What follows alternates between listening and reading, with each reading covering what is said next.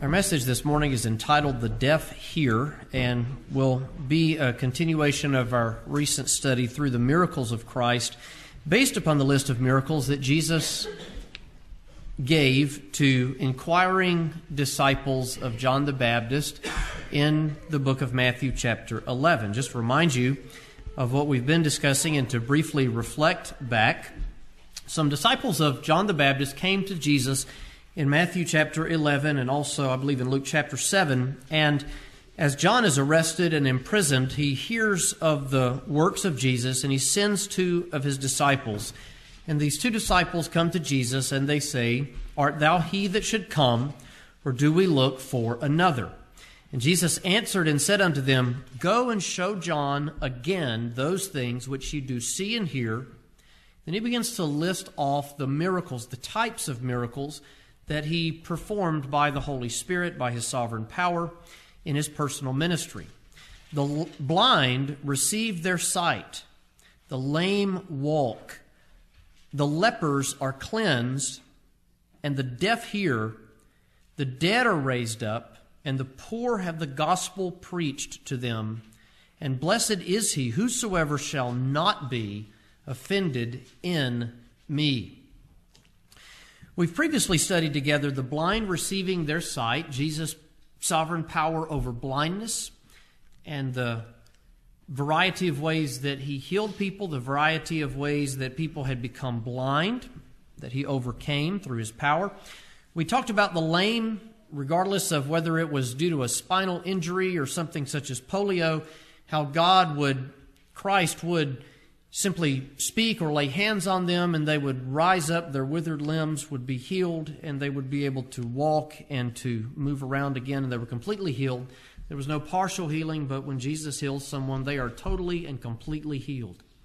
And last week together, we talked about the lepers being cleansed and how leprosy was such a terrible disease because the people who were afflicted with that had to, number one, be separated many times from their people, but also they were prevented from going into the house of God and worshiping God. That was one of the afflictions that would render you ceremonially unclean. And as you know, there were very many various divers infirmities that an individual could have that would cause them to be unable to enter into the temple. And we talked about how that is pointing to the perfection that God desires or requires would be a better word of us to stand in his presence any sort of affliction any sort of sin we should say any deficiency renders us unable to stand before god which points then to the complete perfection of our savior jesus in washing us whiter than snow totally cleansing us of all of our infirmities. Today we come to this next type of miracle that Jesus performed in Matthew 11:5, the deaf hear. The deaf hear. The miracle of giving hearing to those who are afflicted with deafness. As with the other types of miracles that we've talked about thus far in our series together, this type of miracle affirms Jesus' identity as the Christ, as the Messiah. We shared with you various prophecies from Isaiah's writings, but in the book of Isaiah, chapter 35, and verse 5, the eyes of the blind shall be opened, and the ears of the deaf shall be unstopped. Then shall the lame man leap as a hart, the tongue of the dumb shall sing, for in the wilderness shall waters break out and streams in the desert. This is prophetic of the Messiah. And then we find in verse 10 the ransomed of the Lord shall return. What is what does it mean to ransom someone? It means to buy them back or to redeem them. And so, what we read in Isaiah 35, beginning in verse 3, is a prophecy of the day of Christ. And you'll know that the Messiah has come when he gives sight to the blind and hearing to the deaf, and the lame man shall leap as a hart. The lame man shall leap as a hart. And so, these miracles that Jesus did, they affirmed his identity as the Messiah. But at the same time, these miracles once again displayed Jesus' power over creation. Jesus has complete power. All power is given him in heaven and in earth. He is the God man. He isn't part God, part man, but he's completely God and completely human. He is, as we say, the God man. As we read in the book of Proverbs, chapter 20 and verse 12, the hearing ear and the seeing eye, the Lord hath made even both of them. The hearing ear and the seeing eye, the Lord hath made even both of them.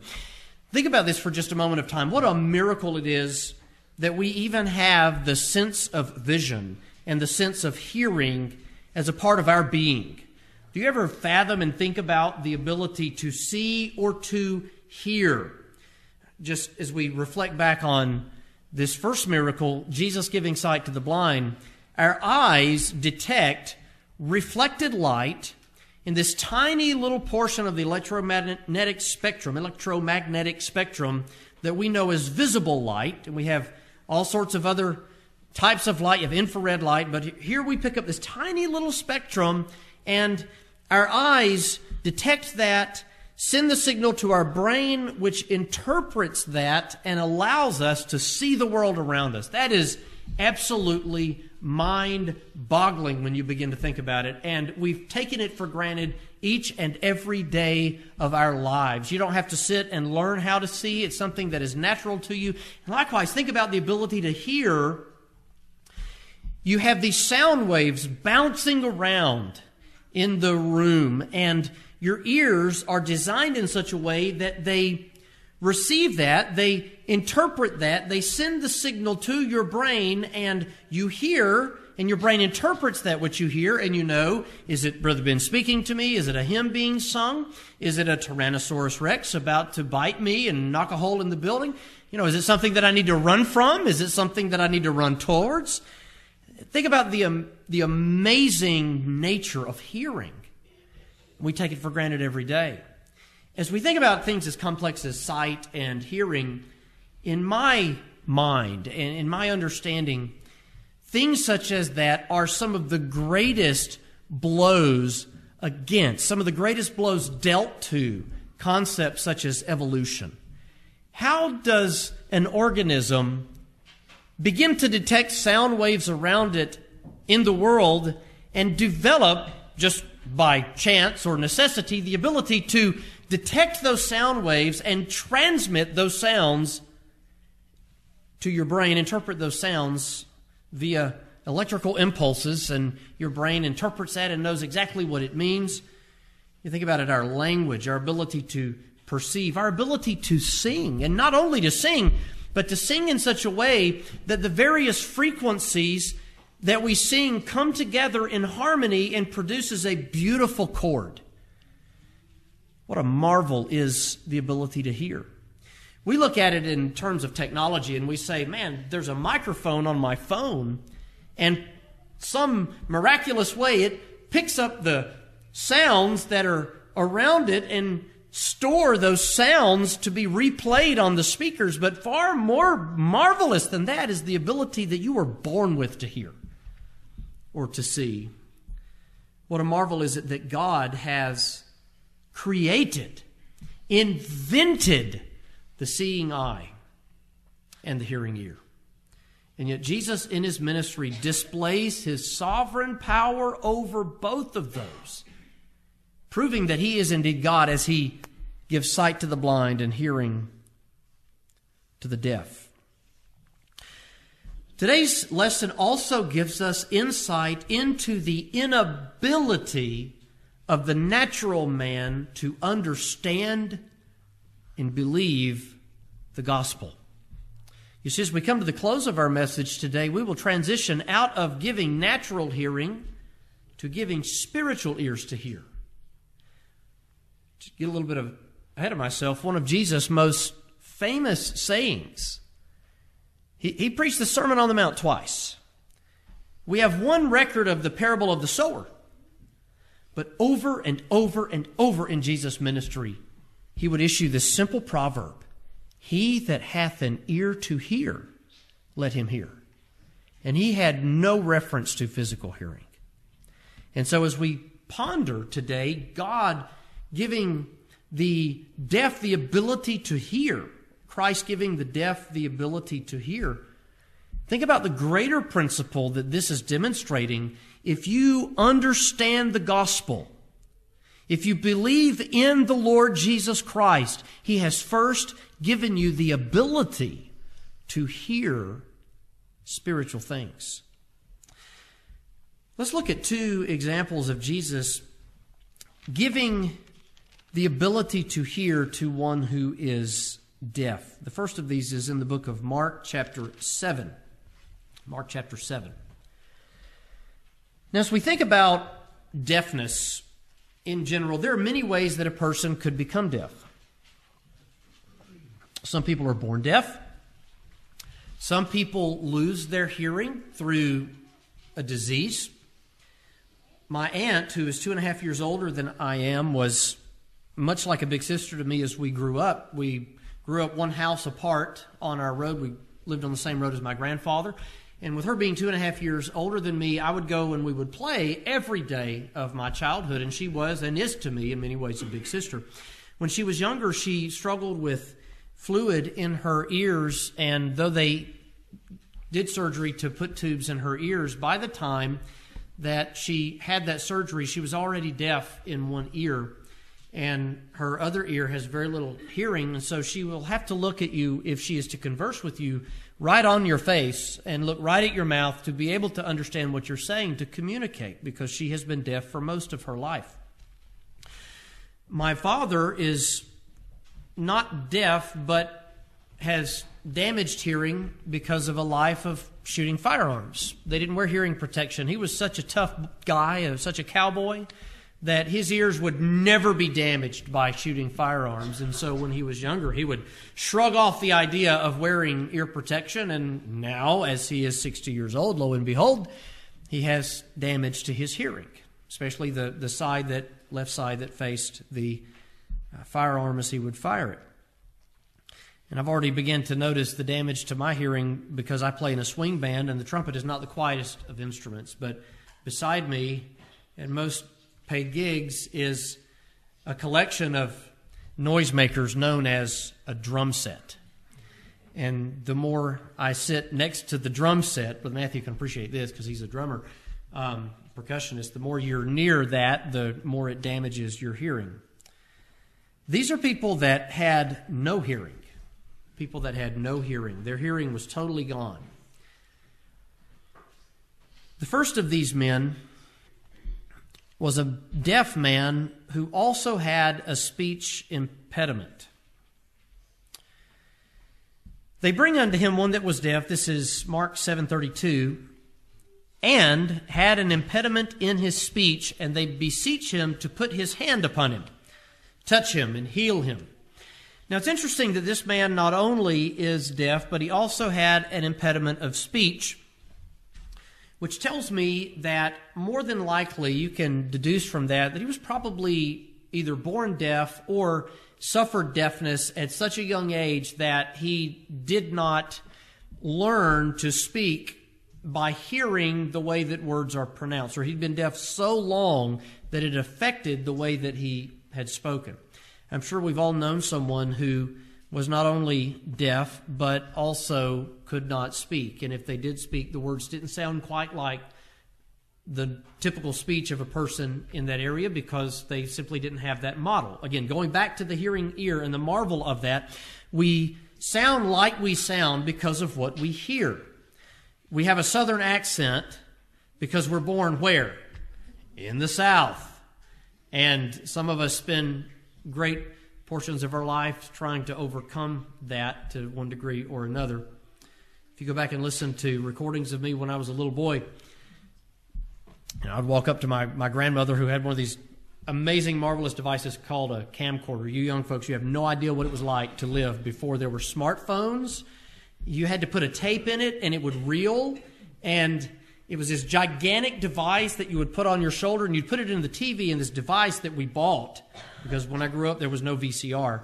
But we, we eventually bought that. You know, our first home footage is of a brontosaurus. Uh, but, you know, make you feel old. Some of you are like, look, I remember life before electricity.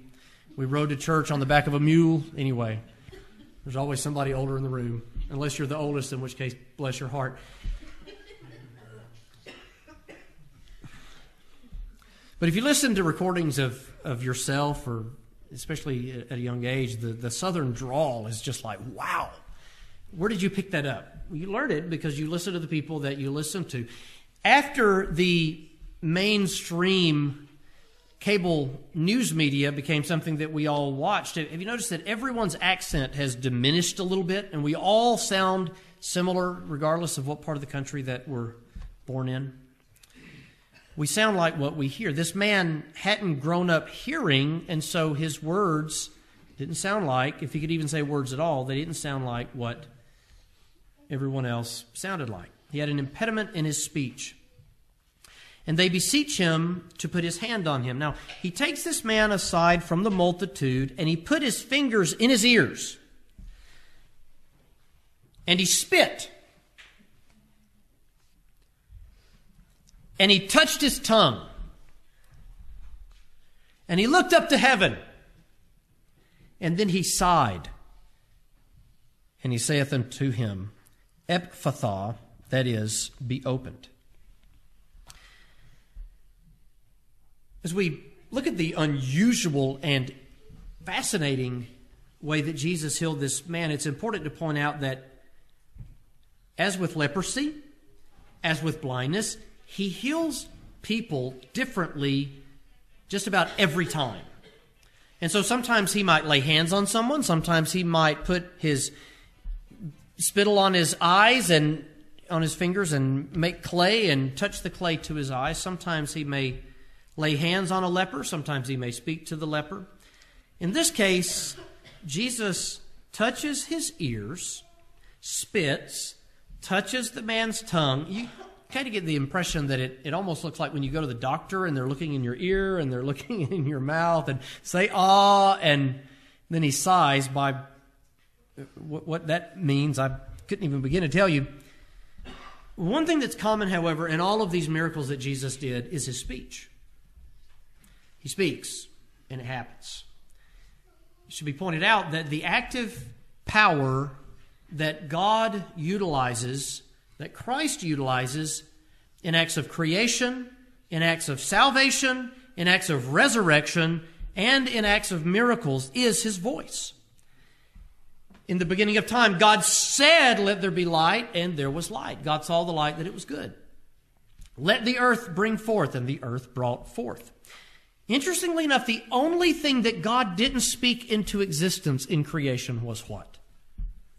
Man. He formed man from the dust of the ground. Everything else he created by speaking. He speaks, and the sea is calmed. Peace be still. He speaks, and Lazarus come forth. In the new birth, he speaks to our dead souls, and we come to spiritual life. The common denominator in all of the miracles of Christ is his speech. Sometimes, as we noted uh, last week, not only, or the week before, would Jesus speak, be healed, but sometimes he would also attach something else to that Thy sins be forgiven thee. Thy sins be forgiven thee. As an assurance to those that are healed that if he has the power to give sight to the blind, deaf to the hearing, to make the lame walk, he also has the power to what? To forgive sin. Praise God, He has the power to forgive sin. And to borrow language from Romans chapter 8, if God be for us, who could be against us? Straightway, his ears were opened, and the string of his tongue, that's a figure of speech for a speech impediment, the string of his tongue was loosed, and he spake plain. And he charged them that they should tell no man Listen to this. But the more he charged them, so much the more a great deal they published it. In other words, it was the exact opposite effect of what he wanted. He says, Don't tell anybody. And the more he said, Don't tell anybody, they went and told everybody. I don't know if it's just human rebelliousness or they were that excited about it, but they were beyond measure. Now listen to this saying, He hath done all things well. He hath done all things well. He maketh both the deaf to hear and the dumb to speak. They know Isaiah 35. They know what this meant And so they look at Jesus and the works of Jesus and they say, He hath done all things well. This is the Messiah. And indeed, praise God, He hath done all things well. Let's notice a point from this. When God moves in our lives, whether it be by providence or by direct miracle, whatever we see, when God acts in our lives, it ought to result in worship in the eye of the beholder. When God acts, what we should break into is doxology, that is to say, worship. We should worship God when we see his acts in the earth. Our psalm this morning was a psalm of thanksgiving. It was Psalm 100. I know two brothers in Christ that are actually preaching on that very psalm right now as we discussed the Word of God this week, as we talked about our sermons and shared our messages with one another. That's a psalm of thanksgiving. What is it that we just experienced earlier this week?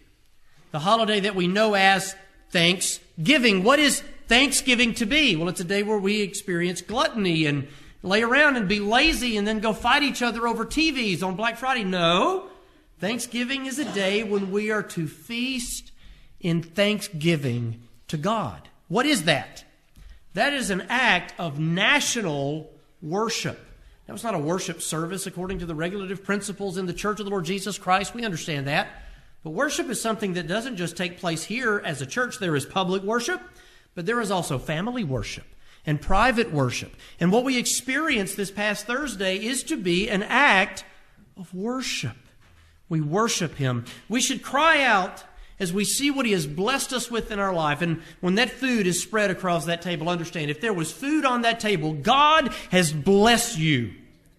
And we ought to cry out, He hath done all things well. Come before His presence with thanksgiving and with singing, as we read in our scripture reading from Psalm 100. He has done all things well. He makes both the deaf to hear and the dumb to speak. Another account of Jesus healing the deaf, though this was included in a whole list of infirmities, is found a couple of chapters over in Mark chapter 9. In Mark 9, you find the account of Jesus casting out an evil spirit from a boy who was deaf among many other afflictions. Mark 9:17 One of the multitude answered and said, "Master, speaking to Christ, I have brought unto thee my son, which hath a dumb spirit.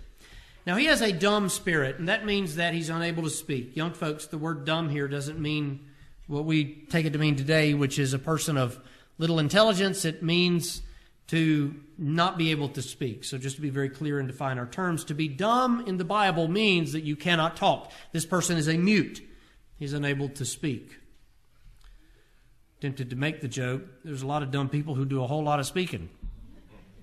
But that's not what that means here. That's not what that means here.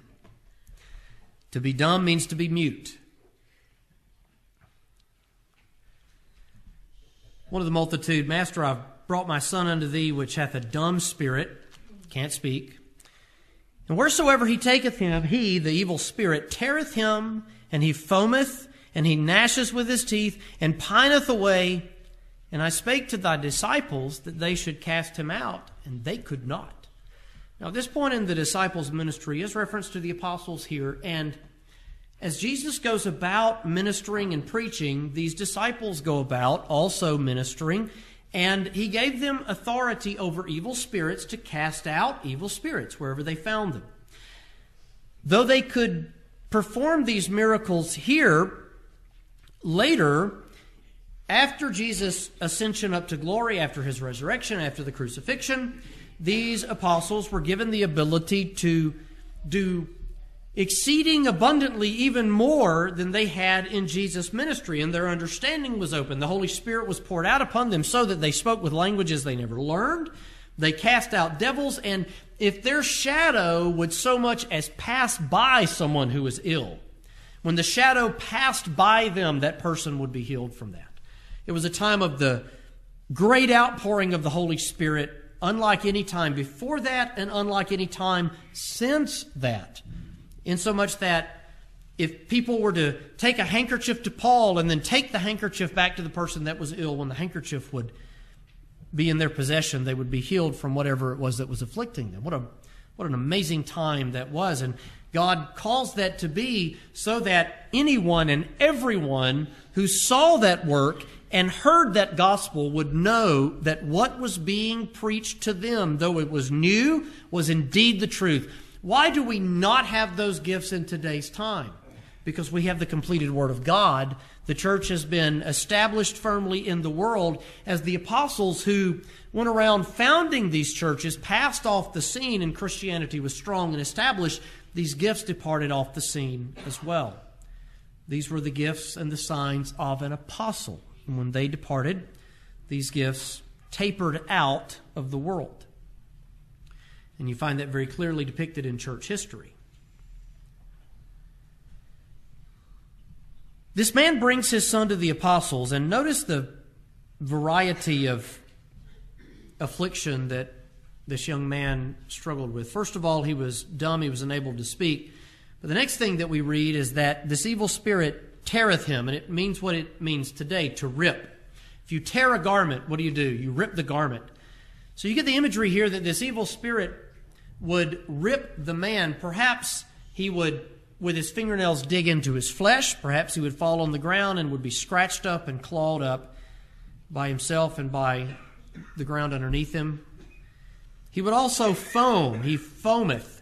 And what that means is that he would foam at the mouth. He would begin to foam at his mouth. Now, this is a, both of these are familiar to us if you were here on Wednesday nights as we went through the Gospel of Mark together. It's been some months that we studied this lesson together, but much of this should be familiar to you.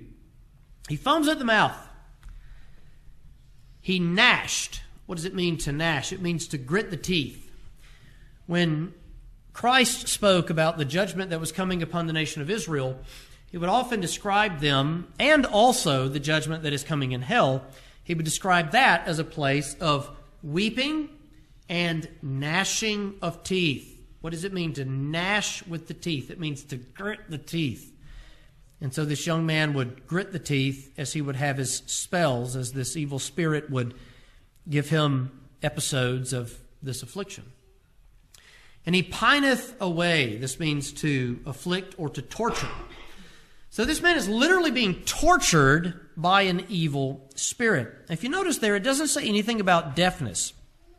Later on, when Jesus heals this young man, when he speaks to this evil spirit, he says, Thou dumb and deaf spirit, I charge thee, come out of him and enter no more into him. Telling us that while the dad describes him in this way, he was also afflicted with deafness. And so Jesus speaks this time. The evil spirit is cast out of the young man, the boy, and he can hear, he can speak. He no longer is afflicted with this. Now, this looks an awful lot like what we know today as epilepsy, doesn't it?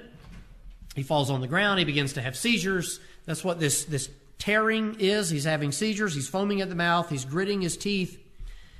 In that day, they would often refer to someone who struggled with something like this as a lunatic. And the root word for lunatic is luna, which is the word for the moon. They believed, now the Bible doesn't say this, but they believed, ancient man believed, that there was some sort of a correlation between the moon looking at the moon, the presence of the moon, and certain afflictions such as epilepsy, and so they would refer to someone who struggled with that as a lunatic. I'm sure we've all heard that word. It might have been even used as an insult uh, in your in your life, but they incorrectly associated the full moon with some of these afflictions. Do we have any mythology and folklore in our world today that would be associated with the full moon? What is it that we see commonly depicted in science fiction that makes its debut each and every month at the full moon? It's a werewolf. Why would they associate it with that? Well, that's just what ancient man did. They would associate certain things with the fullness of the moon. My father, as a, a lifelong police officer, a retired police officer, I should say, uh, will swear to you that people get more crazy when the moon is full. And, and some of you work in medical care, and, and I see some nodding of heads. Yeah, that's true. There's something to that. What is that? We have no idea. But when the moon gets full, you, you do have some unusual things happen in the behavior of people. That's why they would refer to people as lunatics, because the moon would be full. And they correlated it with that. Now, regardless, this boy's issue was brought about by what? Evil spirit. His issues were brought about by an evil spirit. What does that tell you?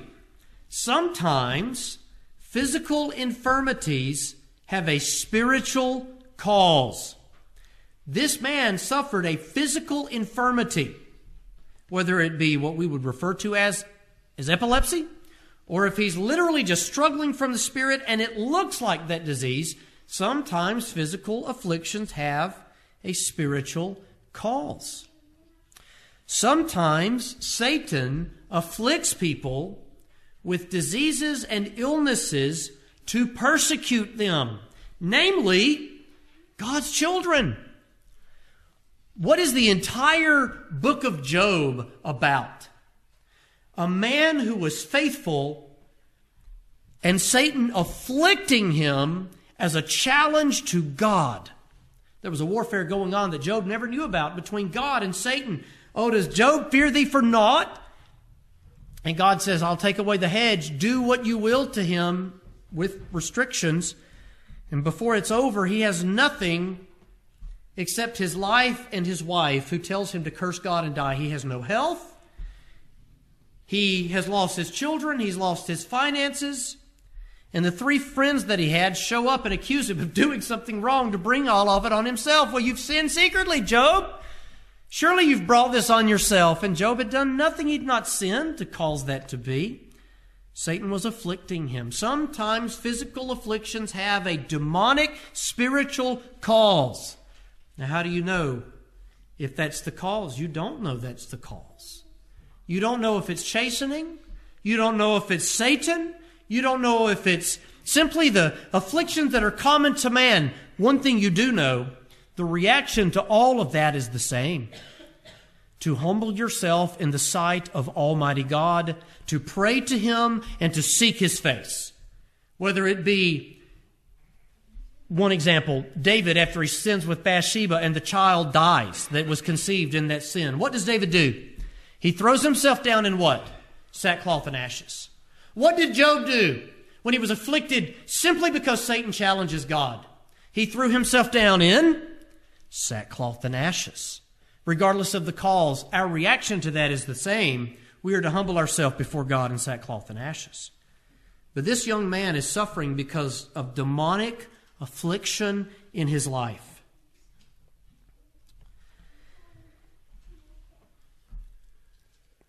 When Jesus hears, let's look at the last phrase of verse 18 I spake to thy disciples that they should cast him out, and they could not. Your disciples had no power over him. Now that's interesting. Hold on to that statement. Jesus answers and saith, O faithless generation, how long shall I be with you? How long shall I suffer you? Bring him unto me. Jesus, what uh, his reply was to rebuke the disciples for their lack of faith. They brought him unto him, and when he saw him, straightway the Spirit tear him, and he fell on the ground, wallowing, foaming. The Spirit, when it sees Jesus, begins to panic. What happens every time an evil spirit, a demon, a devil, is in the presence of Christ? They believe and they tremble. They believe and they tremble. Understand the devil is not an atheist. The devils are not agnostic. They believe and they tremble. They believe and they tremble. They know exactly who their creator, who their God, and who their Lord is. They live in rebellion to Him. Don't think for a moment when Jesus comes back there's going to be some battle between good and evil in which you have to worry if good is going to win. And the second coming revelation depicts Jesus riding in on a white horse with his armies behind him because he wages war against unrighteousness single handedly. With the sword of his word, a double edged sword coming out of his mouth, all he needs to do but is, is but to speak, and his enemies are vanquished. He simply speaks. This devil begins to have a fit in this young man. How long has it been since this came unto him? Jesus answers. And he said, Of a child. This means that he had always suffered from this affliction. And oftentimes it cast him into the fire, and it cast him into the waters to destroy him. We noted recently that demonic attack is destructive. What Satan desires of you is to destroy you. Now keep that in mind, young people. In our culture today, there is an infatuation with the darkness of this world. And you see the, the tattoos of skulls and an infatuation with death and horror and destruction. Keep that in mind. What is the root of that? Well, it certainly isn't light. When you feel yourself drawn to darkness, remember that all the darkness wants to do is destroy you. This demon this devil, this spirit, it's trying to kill the young man, cast him into the fire. This boy probably had burned scars on his body from being cast into the fire. This is an affliction. It cast him into the water to destroy him. But listen to what this man says. But if thou canst do anything, have compassion on us and help us if thou canst do anything? What was the depiction of faith that we recently heard in this series? Not if you can, but you can if you will. Faith says you can if you will. This man says if you can. Notice how Jesus trades him an if for an if.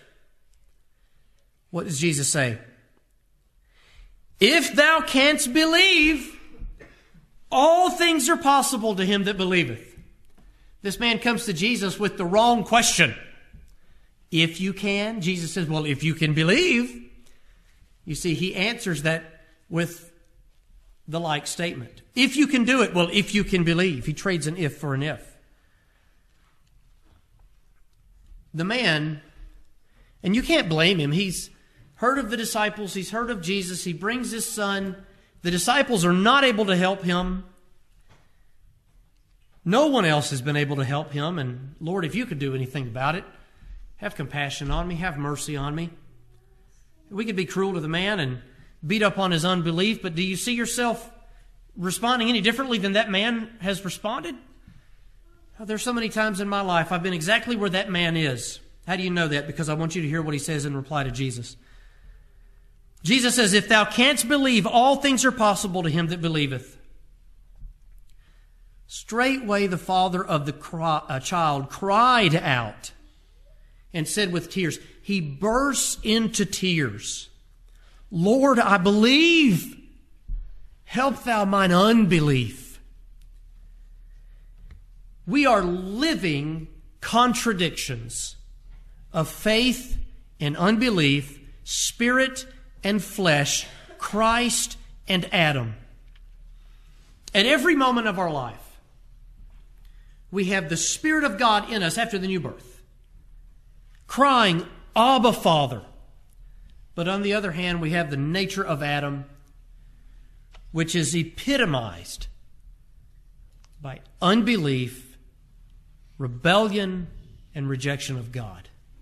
And these two natures war in our hearts and in our minds at all times. So much so that in Romans chapter 7, the Apostle Paul himself said, Even when I would do good, evil is present with me. We never escape the nature of the flesh. We always struggle with the flesh. In our finest moments in righteousness, there in our hearts is some degree of sin. Did anyone see me do that? Will anyone give me the credit for that? I'm enjoying this sermon. God's really blessing me to preach it, and it's great. I'm the one that gets to stand up and do this. Now, even in the best moments in a man's life in Christ, is there this nagging, gnawing sin because we are but flesh. We are but flesh. This man, he, he cries out, this man, with tears. He breaks down and he sobs in the presence of Jesus, Lord, I believe. Help thou mine unbelief. What a prayer is that? It's one that ought to be said by us every single day of our lives. Understand that unbelief is the sin which doth so easily beset us all. Hebrews chapter 12, verses 1 and 2. You might point out that Hebrews 11 is given a cloud of witnesses, one normal human being after another who overcame, who achieved victory through Christ by faith, that we would cast aside every weight and the sin which does so easily beset us and run our race with patience. We look at the victories of our brothers and sisters by faith, and it strengthens our faith. We lay aside that unbelief and we say, God, here I am, I believe. This man begs God to, to help his unbelief. Now, I love the compassion of Christ here. He doesn't say, No, no, you're not perfect. No, your faith it still needs to grow. He doesn't criticize the man any further, he doesn't condemn the man. The man confesses his sin to Jesus. Jesus sees the people running together. He rebuked the foul spirit. Thou dumb and deaf spirit, I charge thee, come out of him and enter into him no more. The spirit cried and rent him sore and came out of him, and he was as one dead. He absolutely collapses. He lay there totally still on the ground. You might think, well, what does that have to do with being healed? If the man had struggled with something similar to epilepsy caused by the devil, to lay totally still after a life of struggling with seizures, what an amazing thing is that? He lay totally still. Insomuch that many said, He is dead. This Jesus has killed him. He cast out the devil and he went and killed him. Jesus took him by the hand and lifted him up and he arose. He heals this young boy, this young man. Now, the disciples would ask him in verse 28, and we'll make this point before going to our final point for today. When he was coming to the house, his disciples asked him privately, and you and I would do the same thing. If, if, you're the preachers, if you're the people that Jesus sends out to do these miracles and to work in this way, and you tried and you failed, Okay, Lord, what went wrong? What went wrong? Let's learn from this. Lord, why could we not cast this devil out? Why did this not work? Jesus replies in verse 29 of Mark 9, He's said unto them, This kind can come forth by nothing but by prayer and fasting. There are two general interpretations of Jesus' answer, two understandings of his answer. The first way to understand this is that this devil was so powerful that unless the disciples engaged in a prolonged period of prayer and fasting, they would not have the ability to cast this devil out of the boy. And that's basically the majority view that you hear preached and that you read in commentaries and study Bibles and resources such as that. However, the Puritan commentator John Trapp notes that their failure to cast out this devil was not because of the strength of the devil, but because of what? Their unbelief back up to Jesus' rebuke of them. O faithless generation, how long shall I be with you? They could not cast out this devil, not by reason of the strength of the devil, but by reason of their own weakness of faith. What is a cure for unbelief? Devoting yourself to fasting and prayer. If you find yourself in a season of damaged faith, rather than indulging the doubt, spend a season in fasting and prayer. You see, I thought fasting was an Old Testament practice. The apostles fasted in the book of Acts. That's not the Old Testament. They fasted in the book of Acts.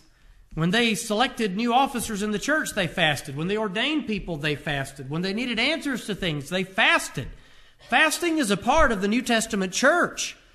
In our own church history, you can read in Hassell's history of the Church of God, where when their association in North Carolina, the Kehukee Association, was experiencing periods of spiritual drought and decline, when they were not baptizing people, when they were not adding churches to their organization, to their association, they would set aside an association wide period of fasting and prayer when the churches would fast and pray. And he notes in his history that every single time they did that, God would open up a door of blessing.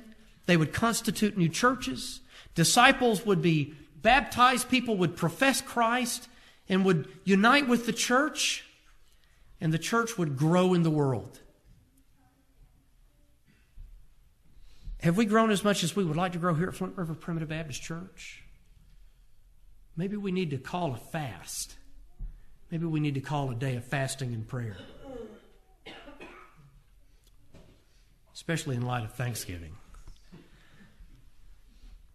It seems like we do a whole lot of feasting and not a lot of fasting. This kind comes not out but by fasting and prayer. Your faith is not strong enough to cast out this devil. Strengthen your faith by fasting and prayer. We can then strengthen our faith. We can strengthen our faith. We can work at our faith and we can build it up by studying, fasting, praying, and by experience. Lastly, today, I want to notice the spiritual parallel with giving hearing to the deaf. As we already said, one of the most common sayings in Jesus' ministry is, He that hath an ear, let him hear. And there are several variations of this. You have, He that hath an ear, you have, He that hath ears to hear, and you can take a concordance and you can look up the word ear and ears and hear, and you can find any number of variations of this in Jesus' ministry.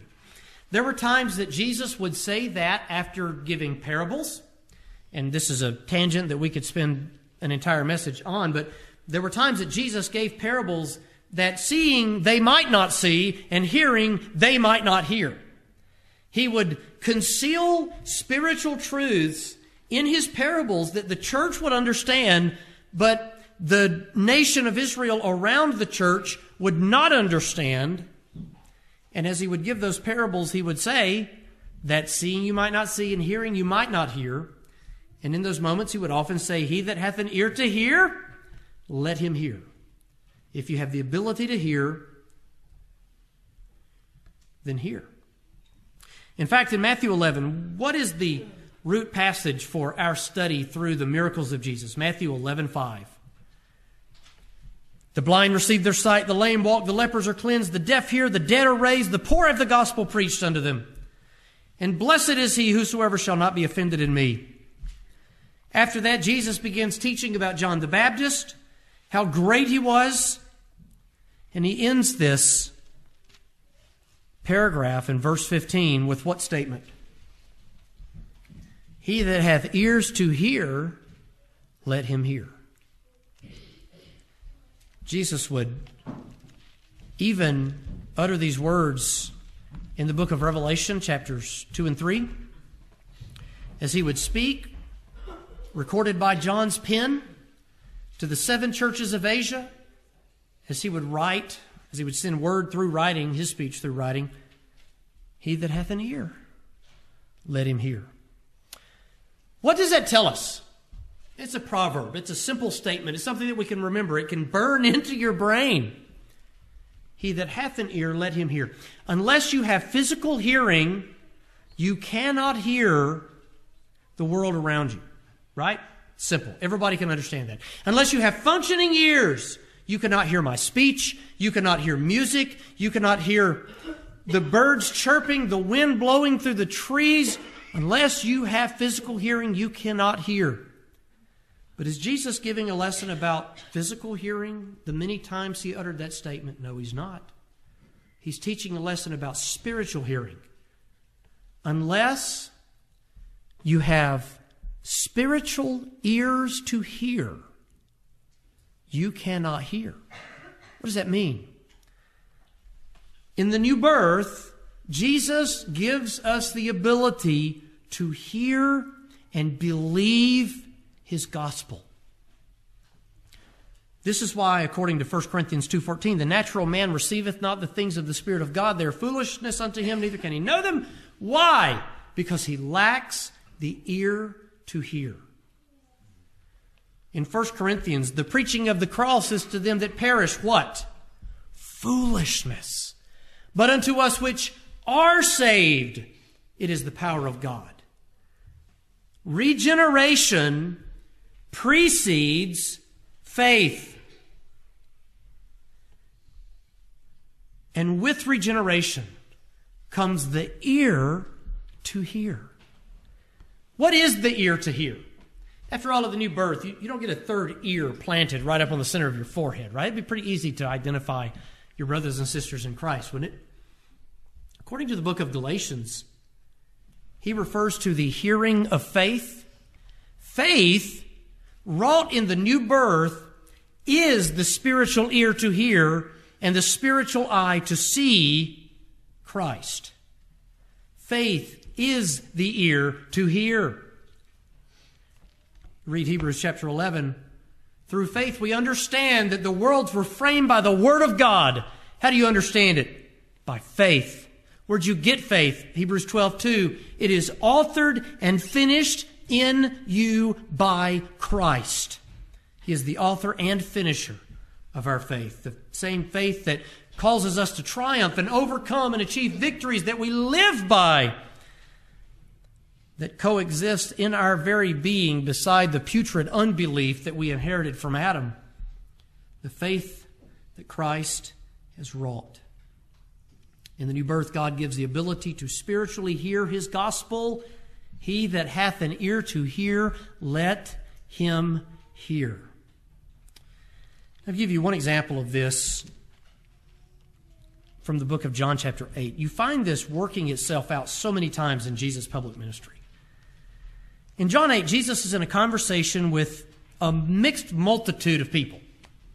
They're all Jewish. And as he speaks to them, there are people there who believe, but are not yet his disciples. There are his disciples, and there are people who absolutely reject him. So, as with any public preaching ministry, you have three types of people there. You have the preacher and those with him, the disciples, the people who believe, who've not yet committed and become disciples, and you have the people who absolutely reject him, as we'll see in a moment, because they are of their father, the devil. They don't have the ears to hear. As he preaches to them, he would speak to the to every group in the crowd. And he speaks about the fact that if they were really Abraham's seed, they would rejoice in him. And they began to say, you know, we're Abraham's seed. We're not born of fornication. They were accusing his mother of sin. How dare they?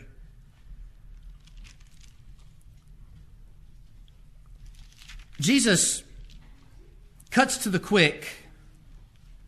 Let's look at verse 42. If God were your father, ye would love me. For I proceeded forth and came from God. Neither came I of myself, but he sent me. Why do ye not understand my speech? Even because you cannot hear my word. Were they hearing the audible words that were coming out of his mouth? Yes, they were. But they didn't understand it because they couldn't hear it. How? They were not born again. How do you know that? Look at verse 44. Ye are of your father the devil, and the lusts of your father you will do. He was a murderer from the beginning and abode not in the truth, because there is no truth in him.